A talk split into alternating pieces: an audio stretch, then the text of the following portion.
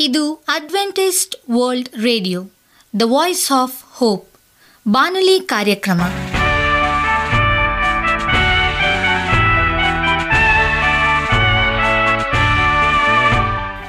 ನಮಸ್ಕಾರ ಪ್ರೀತಿಯ ಕೇಳುಗರೆ, ನಾನು ನಿಮ್ಮ ಆಕಾಂಕ್ಷ ಪಾಲ್.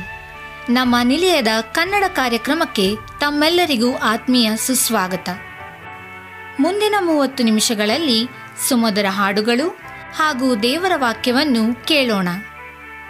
ಈ ಕಾರ್ಯಕ್ರಮವು ನಿಮಗೆ ಸಂತೋಷ ತರಲೆಂದು ದೇವರಲ್ಲಿ ಪ್ರಾರ್ಥಿಸುತ್ತೇವೆ. ಈ ಕಾರ್ಯಕ್ರಮದ ಪ್ರಾರಂಭದಲ್ಲಿ ಸುಮಧುರ ಗೀತೆಯನ್ನು ಆಲಿಸೋಣ.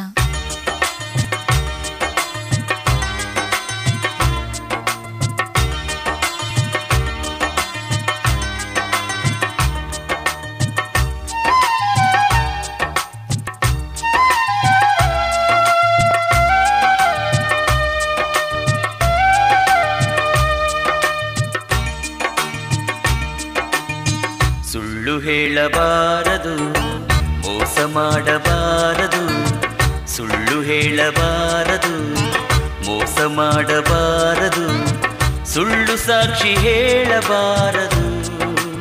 ಓ ಮಗುವೆ, ಸುಳ್ಳಿನಿಂದ ಒಳ್ಳೆಯದಾಗದು.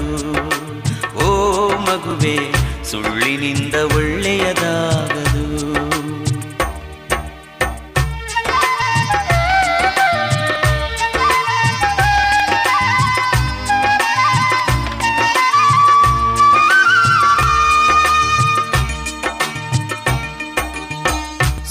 ಹೇಳಿ ಮೋಸ ಮಾಡಿ, ಗೆಹಜಿ ಕುಷ್ಠರೋಗಿಯಾಗಿ ಜೀವಮಾನವೆಲ್ಲ ಕೊರಗಿ ಅನಾಥನಾದನು. ಸುಳ್ಳು ಹೇಳಿ ಮೋಸ ಮಾಡಿ, ಗೆಹಜಿ ಕುಷ್ಠರೋಗಿಯಾಗಿ ಜೀವಮಾನವೆಲ್ಲ ಕೊರಗಿ ಅನಾಥನಾದನು. ಸುಳ್ಳು ಮೋಸ ವಂಚನೆಯಿಂದ ದೂರವಾಗಿರು. ಏಸು ನಿನಗೆ ಕೊಡುವುದನ್ನೇ ಪ್ರೀತಿಸುತ್ತಿರು ಸುಳ್ಳು ಹೇಳಬಾರದು ಮೋಸ ಮಾಡಬಾರದು ಸುಳ್ಳು ಹೇಳಬಾರದು ಮೋಸ ಮಾಡಬಾರದು.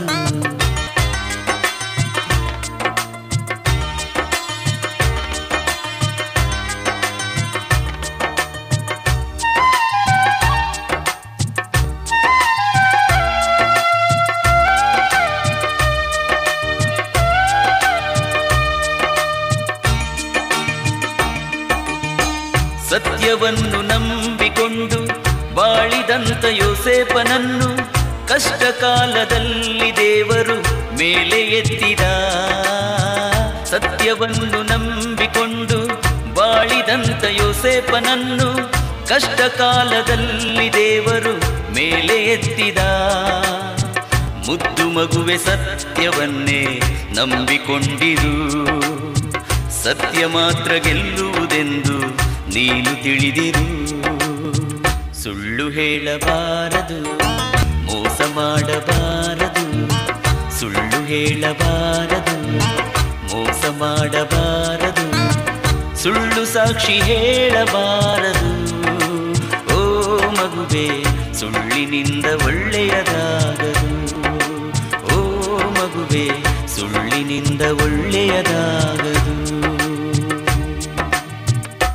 ಅನಿಮಿಯಾ. ರಕ್ತಹೀನತೆ ಏಕೆ? ಚಿಕಿತ್ಸೆ ಹೇಗೆ?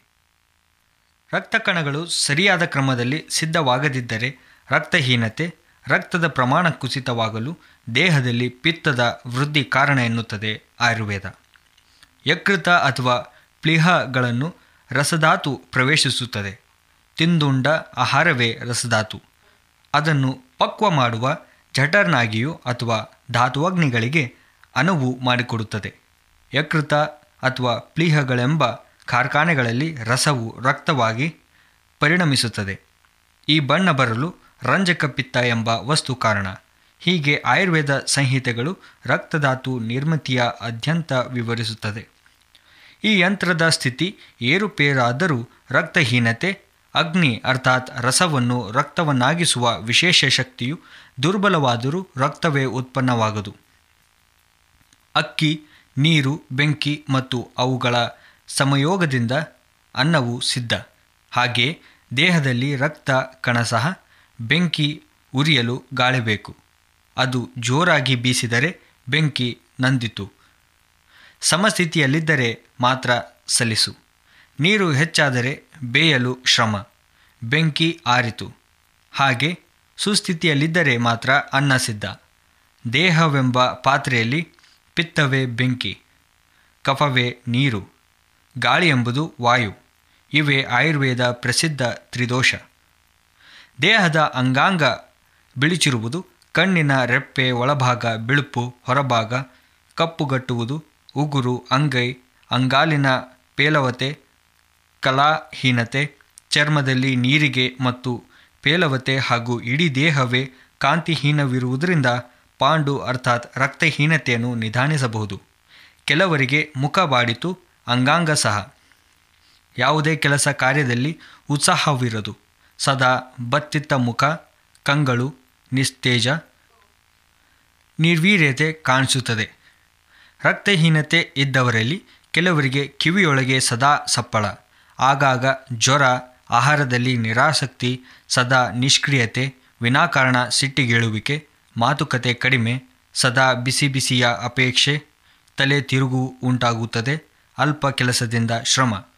ಚರ್ಮ ಬಿರುಸು, ಬಿರುಕು, ಎದೆ ಬಡಿತ ಏರುವಿಕೆ, ಬೆವರದೆ ಇರುವಿಕೆ, ಹಸಿವೆ ಇಂಗುವಿಕೆ, ಕೈಕಾಲು ಸೆಳೆತ, ಪಕ್ಕೆ ನೋವು, ಹೊಟ್ಟೆ ಉಬ್ಬರ, ಬಾಯಿ ರುಚಿ ಇಲ್ಲದಿರುವಿಕೆ ತಲೆನೋವು ಕಣ್ಣು ಕತ್ತಲೆ ಬರುವುದು, ಬಾಯಿ ಕಹಿಯಾಗುವುದು, ಬಾಯಲ್ಲಿ ದುರವಾಸನೆ, ಅತಿ ಬಾಯಾರಿಕೆ, ಮೈಕೈ ಉರಿ, ಬೇದಿ, ಹೊಟ್ಟೆ ಉರಿ ಸ್ವರಹಾನಿ, ಕೆಮ್ಮು, ವಾಂತಿ, ತೂಕಡಿಕೆ ಸಹ ಕ್ರಮವಾಗಿ ವಾತ, ಪಿತ್ತ ಮತ್ತು ಕಫ ದೋಷ ಪ್ರದುರ್ಭವಾದಿಂದ ತಲೆದೋರುವ ಪಾಂಡು ಅರ್ಥಾತ್ ರಕ್ತಹೀನತೆಯಿಂದಾದೀತು.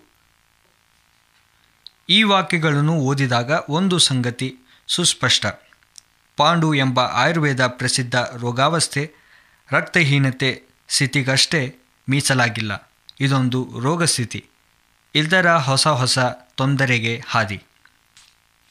ಕೆಲವರು ಅಕ್ಕಿ ಬಳಪ ಸೀಮೆ ಸುಣ್ಣ ಅಥವಾ ಮಣ್ಣು ತಿನ್ನುವರು.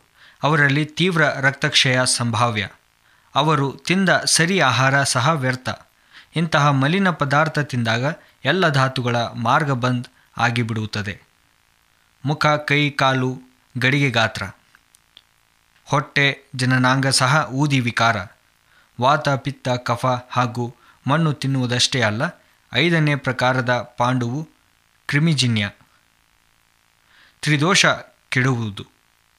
ಅಂತರಗಳಲ್ಲಿ ವಿವಿಧ ಪ್ರಕಾರ ಕ್ರಿಮಿ ಸಂತಾನ ಹೆಚ್ಚಳ, ಮೊಳಕೆ ಗಾತ್ರದು ಕೆಲವು ಎರೆಹುಳ ತರಹ ಇರುವಂತಹವು ಹಲವು ಚಪ್ಪಟೆ ಲಾಡಿ ಆಕಾರದವು. ಕೊಕ್ಕೆ ಉಳ್ಳವು ಸಹ ಕ್ರಿಮಿ ಜಾತಿಗಳು. ದೇಹದಲ್ಲಿ ತಯಾರಾದ ರಕ್ತವನ್ನೆಲ್ಲ ಹೀರಿ ತೀವ್ರ ರಕ್ತಹೀನತೆಗೆ ಹಾದಿ. ಪಾಂಡು ರೋಗಿಯು ಪ್ರತಿ ಬಾರಿ ಮಲ ಪ್ರವೃತ್ತಿಯಾಗುವ ಸಂದರ್ಭದಲ್ಲಿ ತೀವ್ರತರದ ದುಂಡು ಹುಳ ಹೊರಬೀಳುತ್ತದೆ. ಹೀಗಾಗಿ ರಕ್ತಹೀನತೆಯು ನಾನಾ ಕಾರಣ ಮತ್ತು ನಾನಾ ರೂಪದಲ್ಲಿ ರೋಗಿಗಳನ್ನು ಕಾಡುತ್ತದೆ. ನಾನಾ ಕಾರಣಗಳಿಂದ ರಕ್ತಹೀನತೆಯ ಪರಿ ತಿಳಿಯದ್ದಾಯಿತು. ಚಿಕಿತ್ಸೆ ಮಾರ್ಗ. ರಕ್ತಹೀನತೆಯನ್ನು ಸಮರ್ಥವಾಗಿ ಪರಿಹರಿಸಲು ತುಪ್ಪ ಬಳಸುವ ವಿಧಾನ ಆಯುರ್ವೇದದು ಗೋಮೂತ್ರ, ಗೋಮಯ, ಕ್ಷೀರ, ದಧಿ ಮತ್ತು ಘೃತ ಇವೈದು ಪಂಚಗವ್ಯ. ಅದನ್ನೇ ಸಂಸ್ಕರಿಸಿ ಸಿದ್ಧ ಮಾಡಿದ ಪಂಚಗವ್ಯ ಘತವು ರಕ್ತಹೀನತೆಯನ್ನು ಹೋಗಲಾಡಿಸುತ್ತದೆ. ಹೃದಯ ತೊಂದರೆಗಳಿಗೆ ಸಹ ಇದೇ ಘೃತ ರಾಮಬಾಣ. ಆಯುರ್ವೇದದ ಚಿಕಿತ್ಸಾ ಸೂತ್ರದ್ವನ್ವಯ, ದೇಹದಲ್ಲಿ ಅಗ್ನಿಯ ಚಿಕಿತ್ಸೆ ಪ್ರಧಾನ.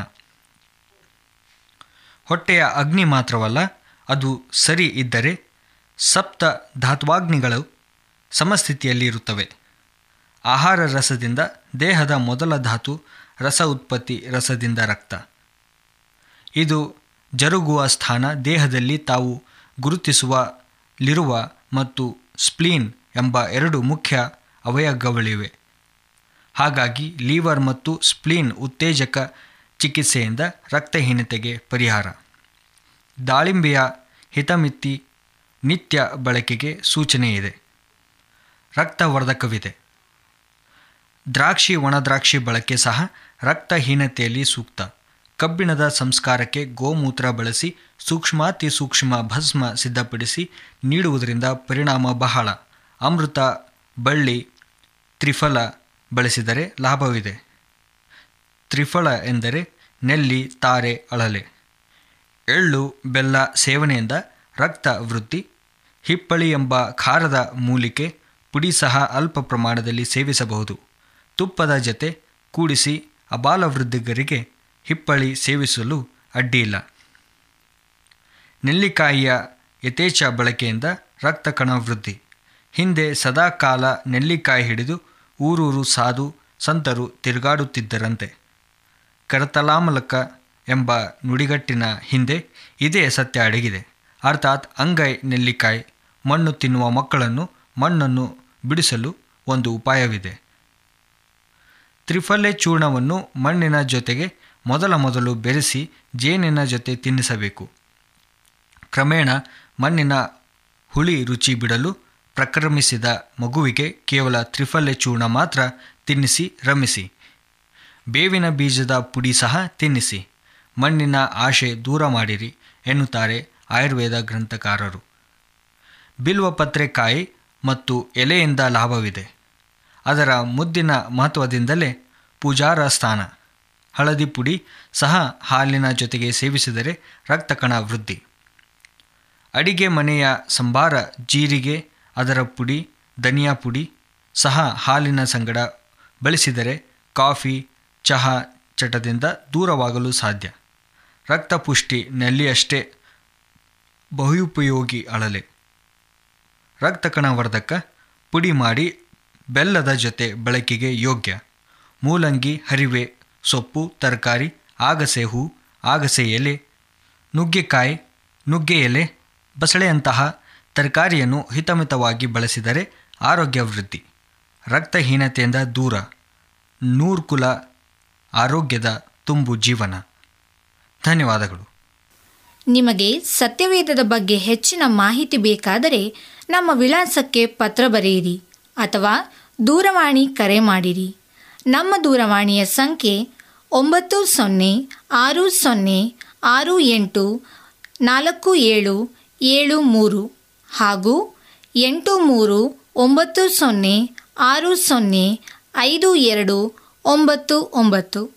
ನಮ್ಮ ವಿಳಾಸ Adventist media centre S D A mission compound Salisbury park market yard post Pune ನಾಲ್ಕು ಒಂದು ಒಂದು ಸೊನ್ನೆ ಮೂರು ಏಳು, ಮಹಾರಾಷ್ಟ್ರ. ಈಗ ನಮ್ಮ ಬಾನಲಿ ಬೋಧಕರಾದಂಥ ಸುರೇಂದ್ರ ರವರಿಂದ ದೇವರ ವಾಕ್ಯವನ್ನು ಕೇಳೋಣ. ನಮಸ್ಕಾರ ಆತ್ಮೀಯ ಕೇಳಿದರೆ ಇದು ಅಡ್ವೆಂಟಿಸ್ಟ್ ವರ್ಲ್ಡ್ ರೇಡಿಯೋ ಅರ್ಪಿಸುವ ಅನುದಿನದ ಮನ್ನಾ ಬಾನುಲಿ ಕಾರ್ಯಕ್ರಮಕ್ಕೆ ತಮ್ಮೆಲ್ಲರಿಗೂ ನಿಮ್ಮ ಬಾನುಲಿ ಬೋಧಕನಾದ ಸುರೇಂದ್ರನು ಮಾಡುವ ನಮಸ್ಕಾರಗಳು. ಈ ಬಾನುಲಿ ಕಾರ್ಯಕ್ರಮವು ನಿಮ್ಮ ಕುಟುಂಬ ಹಾಗೂ ತಮ್ಮೆಲ್ಲರಿಗೂ ಸಂತಸ ತಂದಿದೆ ಎಂಬುದಾಗಿ ನಾವು ನಂಬುತ್ತೇವೆ ಮತ್ತು ನಿಮಗಾಗಿ ನಿತ್ಯವೂ ಪ್ರಾರ್ಥಿಸುತ್ತೇವೆ. ನಿಮ್ಮ ಅನಿಸಿಕೆ ಹಾಗೂ ಸಲಹೆ, ಪ್ರಾರ್ಥನಾ ವಿಜ್ಞಾಪನೆಗಳು ಇರುವುದಾದರೆ ನೀವು ನಮಗೆ ಪತ್ರಗಳ ಮೂಲಕವಾಗಿ ಅಥವಾ ದೂರವಾಣಿ ಮೂಲಕವಾಗಿ ನಮ್ಮನ್ನು ಸಂಧಿಸಬಹುದು. ನಮ್ಮ ದೂರವಾಣಿ ಸಂಖ್ಯೆಯು ಒಂಬತ್ತು ಐದು ಏಳು ಒಂಬತ್ತು ಒಂದು ಎರಡು ಸೊನ್ನೆ ಒಂದು ಎರಡು ಎಂಟು. ನಮ್ಮ email address Surendra John four five six at Gmail dot com. ಈ ಬಾನುಲಿ ರೇಡಿಯೋ ಕಾರ್ಯಕ್ರಮವನ್ನು ನಿಮ್ಮ ಮೊಬೈಲ್ನಲ್ಲಿ ಸಹ ಕೇಳಬಹುದು. ನಿಮ್ಮಲ್ಲಿ ಐಫೋನ್ ಮತ್ತು ಆಂಡ್ರಾಯ್ಡ್ ಮೊಬೈಲ್ ಇರುವುದಾದರೆ ಪ್ಲೇಸ್ಟೋರ್ಗೆ ಹೋಗಿ ವಾಯ್ಸ್ ಆಫ್ ಓಪ್ ಎಂಬ ಆ್ಯಪನ್ನು ಡೌನ್ಲೋಡ್ ಮಾಡಿಕೊಂಡು ನಮ್ಮ ಈ ಕನ್ನಡ ಬಾನುಲಿ ಕಾರ್ಯಕ್ರಮವನ್ನು ಕೇಳಬಹುದು. ಆತ್ಮೀಯ ಕೇಳುಗರೆ, ಈ ವಾಕ್ಯದ ಮೂಲಕವಾಗಿ ನೀವು ಅದ್ಭುತಗಳನ್ನು ಮತ್ತು ಆಶೀರ್ವಾದಗಳನ್ನು ಹೊಂದಿರುವುದಾದರೆ ನಿಮ್ಮ ಸಾಕ್ಷಿಯ ಜೀವಿತವನ್ನು ನಮ್ಮ ಕೂಡ ಹಂಚಿಕೊಳ್ಳುವಾಗೆ ತಮ್ಮಲ್ಲಿ ಕೇಳಿಕೊಳ್ಳುತ್ತೇವೆ. ಈ ದಿನದ ಕಾರ್ಯಕ್ರಮಕ್ಕೆ ಮತ್ತೊಮ್ಮೆ ನಿಮ್ಮೆಲ್ಲರಿಗೂ ಸ್ವಾಗತಿಸುತ್ತಾ ಈ ದಿನದ ದೇವರ ವಾಕ್ಯದ ಶಿರೋನಾಮೆಯು ದೇವರ ವಾಗ್ದಾನ ದೇಶ ಎಂಬುದಾಗಿ ನಾವು ದೇವರ ವಾಕ್ಯವನ್ನು ತಿಳಿದುಕೊಳ್ಳೋಣ. ಧರ್ಮೋಪದೇಶಕಾಂಡ ಹನ್ನೊಂದನೇ ಅಧ್ಯಾಯ ಹತ್ತು ಮತ್ತು ಹನ್ನೆರಡನೇ ವಚನವು ನಮಗೆ ದೇವರ ವಾಗ್ದಾನದ ಅಂದರೆ ಸ್ವಾತಂತ್ರ್ಯಕೊಳ್ಳುವ ದೇಶದ ವಿಷಯವನ್ನು ಕುರಿತು ಸ್ಪಷ್ಟವಾಗಿ ತಿಳಿಸಲ್ಪಡುವಂಥದ್ದಾಗಿದೆ ನೀವು ಸ್ವತಂತ್ರಿಸಿಕೊಳ್ಳುವುದಕ್ಕೆ ಹೋಗುವ ದೇಶವು ಬಿಟ್ಟು ಬಂದ ಐಗುಪ್ತ ದೇಶದ ಆಗಲ್ಲ ನೀವು ಸ್ವಾಧೀನ ಮಾಡಿಕೊಳ್ಳುವುದಕ್ಕೆ ಹೋಗುವ ದೇಶವೋ? ಹಳ್ಳ ದಿನ್ನೆಗಳ ದೇಶ. ಆಕಾಶದಿಂದ ಮಳೆ ಬಿದ್ದ ಪ್ರಕಾರವೇ? ಅದಕ್ಕೆ ನೀರು ದೊರೆಯುವುದು. ಅದು ನಿಮ್ಮ ದೇವರಾದ ಯೆಹೋವನು ಪರಾಂಬರಿಸುವ ದೇಶ. ಸಂವತ್ಸರದ ಪ್ರಾರಂಭ ಮೊದಲುಗೊಂಡು ಕೊನೆಯವರೆಗೂ ಆತನು ಅದನ್ನು ಸದಾ ಕಟಾಕ್ಷಿಸುವನು ಎಂಬುದಾಗಿ ಧರ್ಮೋಪದೇಶ ಕಾಂಡದಲ್ಲಿ ದೇವರ ವಾಕ್ಯವು ನಮಗೆ ವಾಗ್ದಾನವನ್ನು ಮಾಡುವಂಥದ್ದಾಗಿದೆ. ನೀನು ಸ್ವತಂತ್ರಿಸಿಕೊಳ್ಳುವ ದೇಶ ಎಂಬ ವಾಕ್ಯವು ಧರ್ಮೋಪದೇಶ ಕಾಂಡದಲ್ಲಿ ಒಟ್ಟು ಹದಿನೆಂಟು ಸ್ಥಳಗಳಲ್ಲಿ ಉಲ್ಲೇಖವಾಗಿದೆ. ಇಸ್ರಾಯೇಲರು ಸ್ವಾಧೀನ ಮಾಡಿಕೊಳ್ಳುವ ಕಾನಾನ್ ದೇಶದ ಬಗ್ಗೆ ಮೊದಲನೆಯ ಪ್ರಕಟಣೆಯನ್ನು ದೇವರು ಅಬ್ರಾಹ್ಮನಿಗೆ ಕೊಟ್ಟನು. ನಾನು ತೋರಿಸುವ ದೇಶಕ್ಕೆ ಹೊರಟು ಹೋಗು ಅಂದನು. ಆದಿಕಾಂಡ ಹನ್ನೆರಡನೇ ಅಧ್ಯಾಯ ಒಂದನೇ ವಚನದಲ್ಲಿ ಇದು ಉಲ್ಲೇಖವಾಗಿದೆ. ಅದು ಹಾಲು ಜೇನು ಅರಿಯುವ ದೇಶ ಖಾನಾನ್ ದೇಶವು ಅಬ್ರಾಹ್ಮನಿಗೆ ವಾಗ್ದಾನ ಮಾಡಲ್ಪಟ್ಟಿತು ಅವನು ನಂಬಿಕೆಯ ಕಣ್ಣುಗಳಿಂದ ಅದನ್ನು ನೋಡಿದನು. ಕಾನಾನಿನ ಸುತ್ತಲೂ ನಂಬಿಕೆಯಿಂದ ತಿರುಗಾಡಿದನು ಮತ್ತು ಓಡಾಡಿದನು. ಆದರೂ ದೇವರು ಅಬ್ರಾಹ್ಮನ ಕಾಲದಲ್ಲೂ ಇಸಾಕನ ಕಾಲದಲ್ಲೂ ಯಾಕೋಬನ ಕಾಲದಲ್ಲೂ ಅದನ್ನು ಕೊಡಲಿಲ್ಲ. ಒಂದು ಸಮಯವು ಬಂದಿತು. ಇಸ್ರಾಯೇಲರ ನಾನೂರು ಮೂವತ್ತು ವರ್ಷಗಳ ದಾಸತ್ವದ ನಂತರ ದೇವರು ಅವರನ್ನು ಐಗುಪ್ತದಿಂದ ಕಾನಾನಿಗೆ ತರಲು ಮನಸ್ಸುಗೊಂಡನು. ಅದಕ್ಕಾಗಿ ಅವರು ಕೆಂಪು ಸಮುದ್ರವನ್ನು ದಾಟಬೇಕಾಗಿತ್ತು. ನಲವತ್ತು ವರ್ಷಗಳು ಅರಣ್ಯದಲ್ಲಿ ಪ್ರಯಾಣ ಮಾಡಬೇಕಾಗಿತ್ತು. ಅದರ ನಂತರವೇ ಕಾನಾನ್ ದೇಶವನ್ನು ಸಂಪೂರ್ಣವಾಗಿ ಸ್ವಾಧೀನಪಡಿಸಿಕೊಂಡರು. ಆತ್ಮೀಯ ಸಹೋದರ ಸಹೋದರಿಯರೇ, ಈ ದಿನಗಳಲ್ಲಿ ದೇವರು ನಿಮಗೆ ವಾಗ್ದಾನವನ್ನು, ಸಂತೋಷವನ್ನು ವಾಗ್ದಾನ ಮಾಡಿದ್ದಾನೆ. ನಿತ್ಯ ಜೀವವನ್ನು, ಪರಲೋಕ ರಾಜ್ಯವನ್ನು, ನೂತನ ಎರಸಲೇಮನ್ನು ವಾಗ್ದಾನ ಮಾಡಿದ್ದಾನೆ. ಅದನ್ನು ನೀವು ಸ್ವತಂತ್ರಿಸಿಕೊಳ್ಳಬೇಕಾಗಿದೆ ಎಂಬ ನಂಬಿಕೆಯೊಂದಿಗೆ ನಾವು ಮುಂದೆ ಸಾಗಬೇಕಾಗಿದೆ.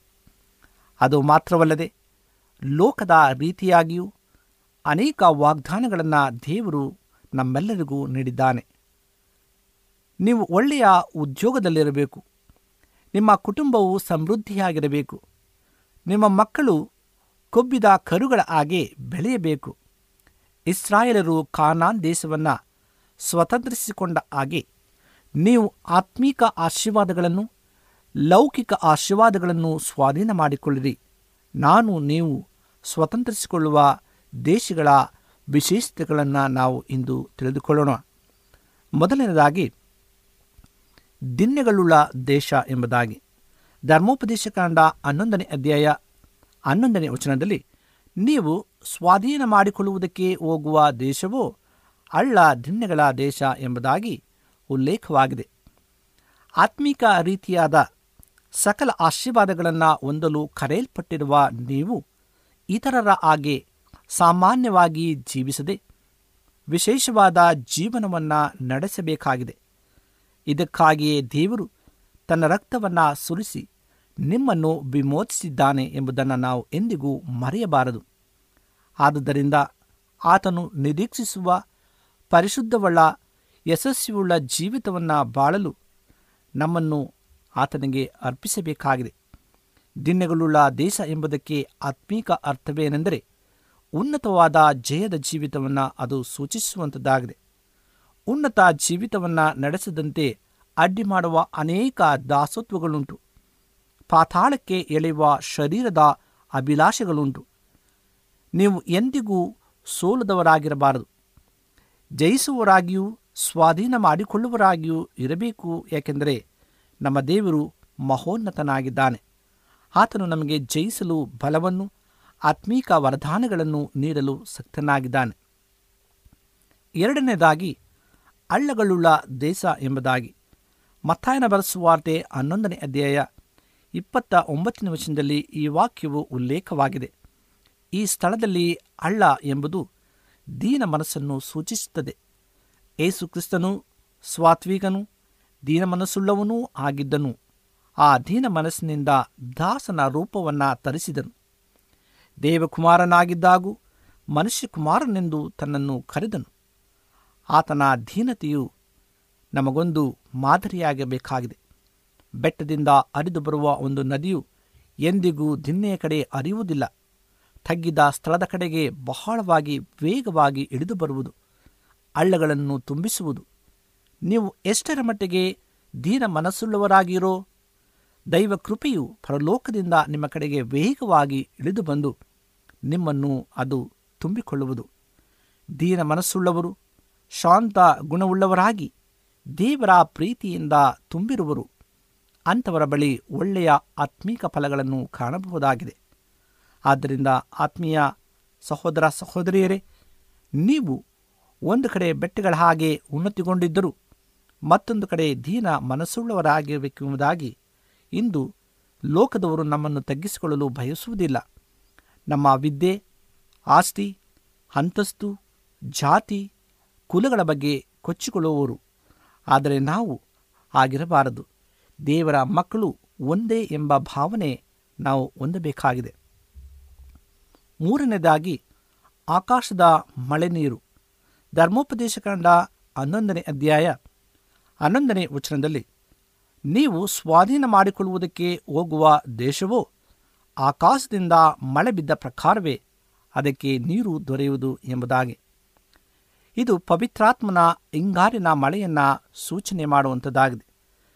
ದೇವರು ಜನರ ಪವಿತ್ರಾತ್ಮನಿಗಾಗಿ ಹಂಬಲಿಸಬೇಕು, ದಾಹದೊಂದಿಗೆ ಪಡೆದು ಕುಡಿಯುವರಾಗಿರಬೇಕು ಎಂದು ಅನೇಕರು ಪವಿತ್ರಾತ್ಮ ಭರಿತರಾಗದೆ ಒಣಗಿ ಬರಡಾದ ನೆಲದ ಹಾಗಿದ್ದಾರೆ. ದೇವರು ಈ ಆಕಾಶದ ಮಳೆ ನೀರನ್ನು ಕುಡಿಯಲು ನಿಮ್ಮನ್ನು ಪ್ರೀತಿಯಿಂದ ಕರೆಯುತ್ತಿದ್ದಾನೆ.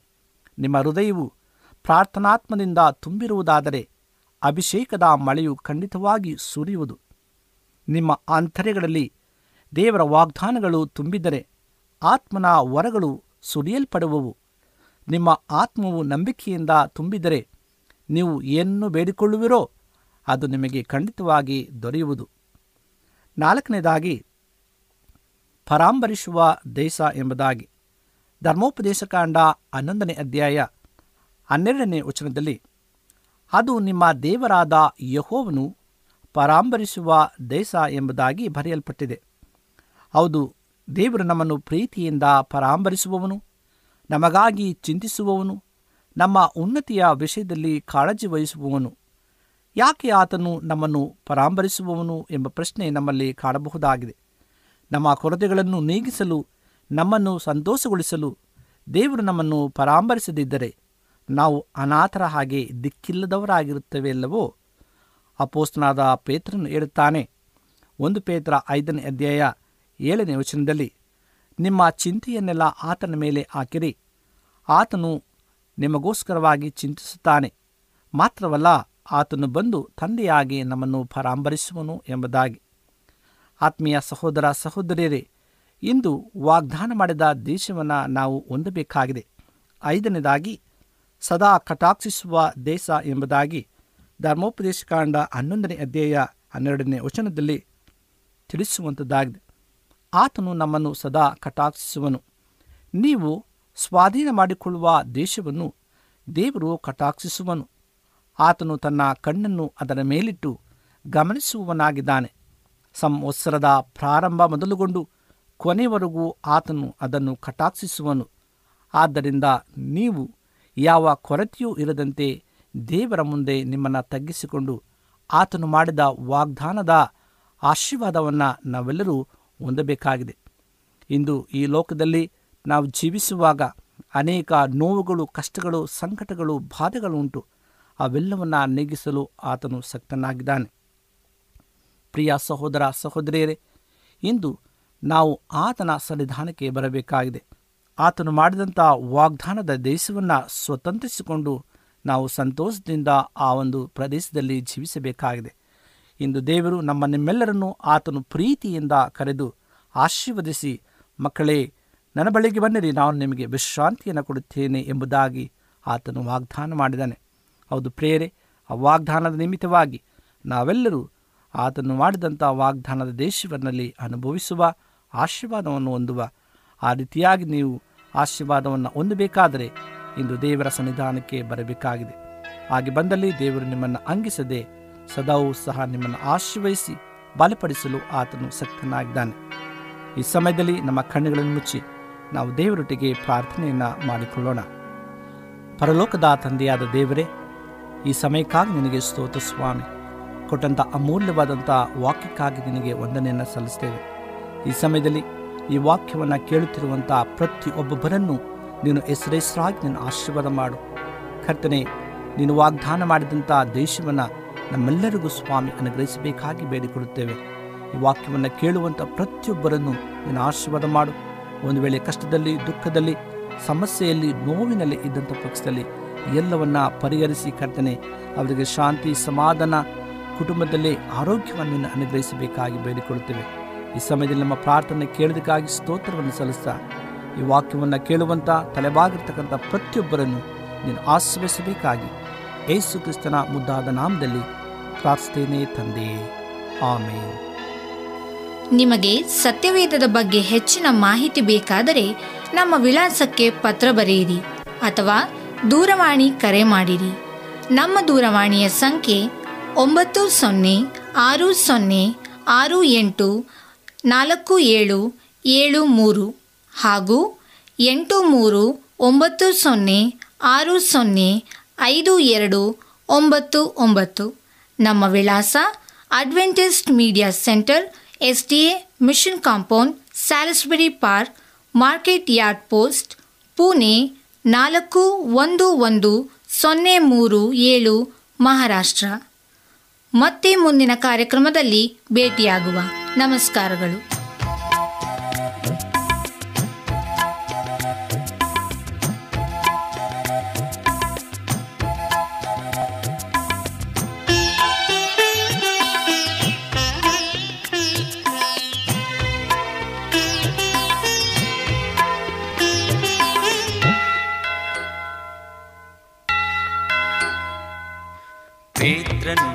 ಸೆರೆಮನೆಯಲ್ಲಿರುವಾಗ, ಪೇತ್ರನು ಸೆರೆಮನೆಯಲ್ಲಿರುವಾಗ, ಸಭೆಯವರೆಲ್ಲರೂ ಸೇರಿ ಪ್ರಾರ್ಥನೆ ಮಾಡಿದರು.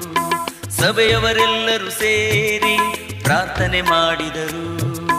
ಏಸು ಸಭೆಯವರ ಪ್ರಾರ್ಥನೆಯ ಕೇಳಿ. ಏಸು ಸಭೆಯವರ ಪ್ರಾರ್ಥನೆಯ ಕೇಳಿ. ದೇವದೂತನ ಕಳಿಸಿಕೊಟ್ಟು ಪೇತ್ರನ ಬಿಡಿಸಿದನು. ದೇವದೂತನ ಕಳಿಸಿಕೊಟ್ಟು ಪೇತ್ರನ ಬಿಡಿಸಿದನು. ಪ್ರಾರ್ಥನೆಯು ನಡೆದಿತ್ತು ಆತ್ಮನಿಂದ. ಪೇತ್ರನು ಬಾಗಿಲ ತಟ್ಟಿದನು ಆನಂದದಿಂದ. ಪ್ರಾರ್ಥನೆಯು ನಡೆದಿತ್ತು ಆತ್ಮನಿಂದ. ಪೇತ್ರನು ಬಾಗಿಲ ತಟ್ಟಿದನು ಆನಂದದಿಂದ. ರೋದೆಗೆ ತಿಳಿಯಿತು ಪೇತ್ರನೆಂದು ಧ್ವನಿಯಿಂದ. ಶುಭವಾರ್ತೆಯನ್ನು ತಿಳಿಸಿದಳು ಉತ್ಸಾಹದಿಂದ. ಪೇತ್ರನು ಸೆರೆಮನೆಯಲ್ಲಿರುವಾಗ ಪೇತ್ರನು ಸೆರೆಮನೆಯಲ್ಲಿರುವಾಗ ಸಭೆಯವರೆಲ್ಲರೂ ಸೇರಿ ಪ್ರಾರ್ಥನೆ ಮಾಡಿದರು. ಸಭೆಯವರೆಲ್ಲರೂ ಸೇರಿ ಪ್ರಾರ್ಥನೆ ಮಾಡಿ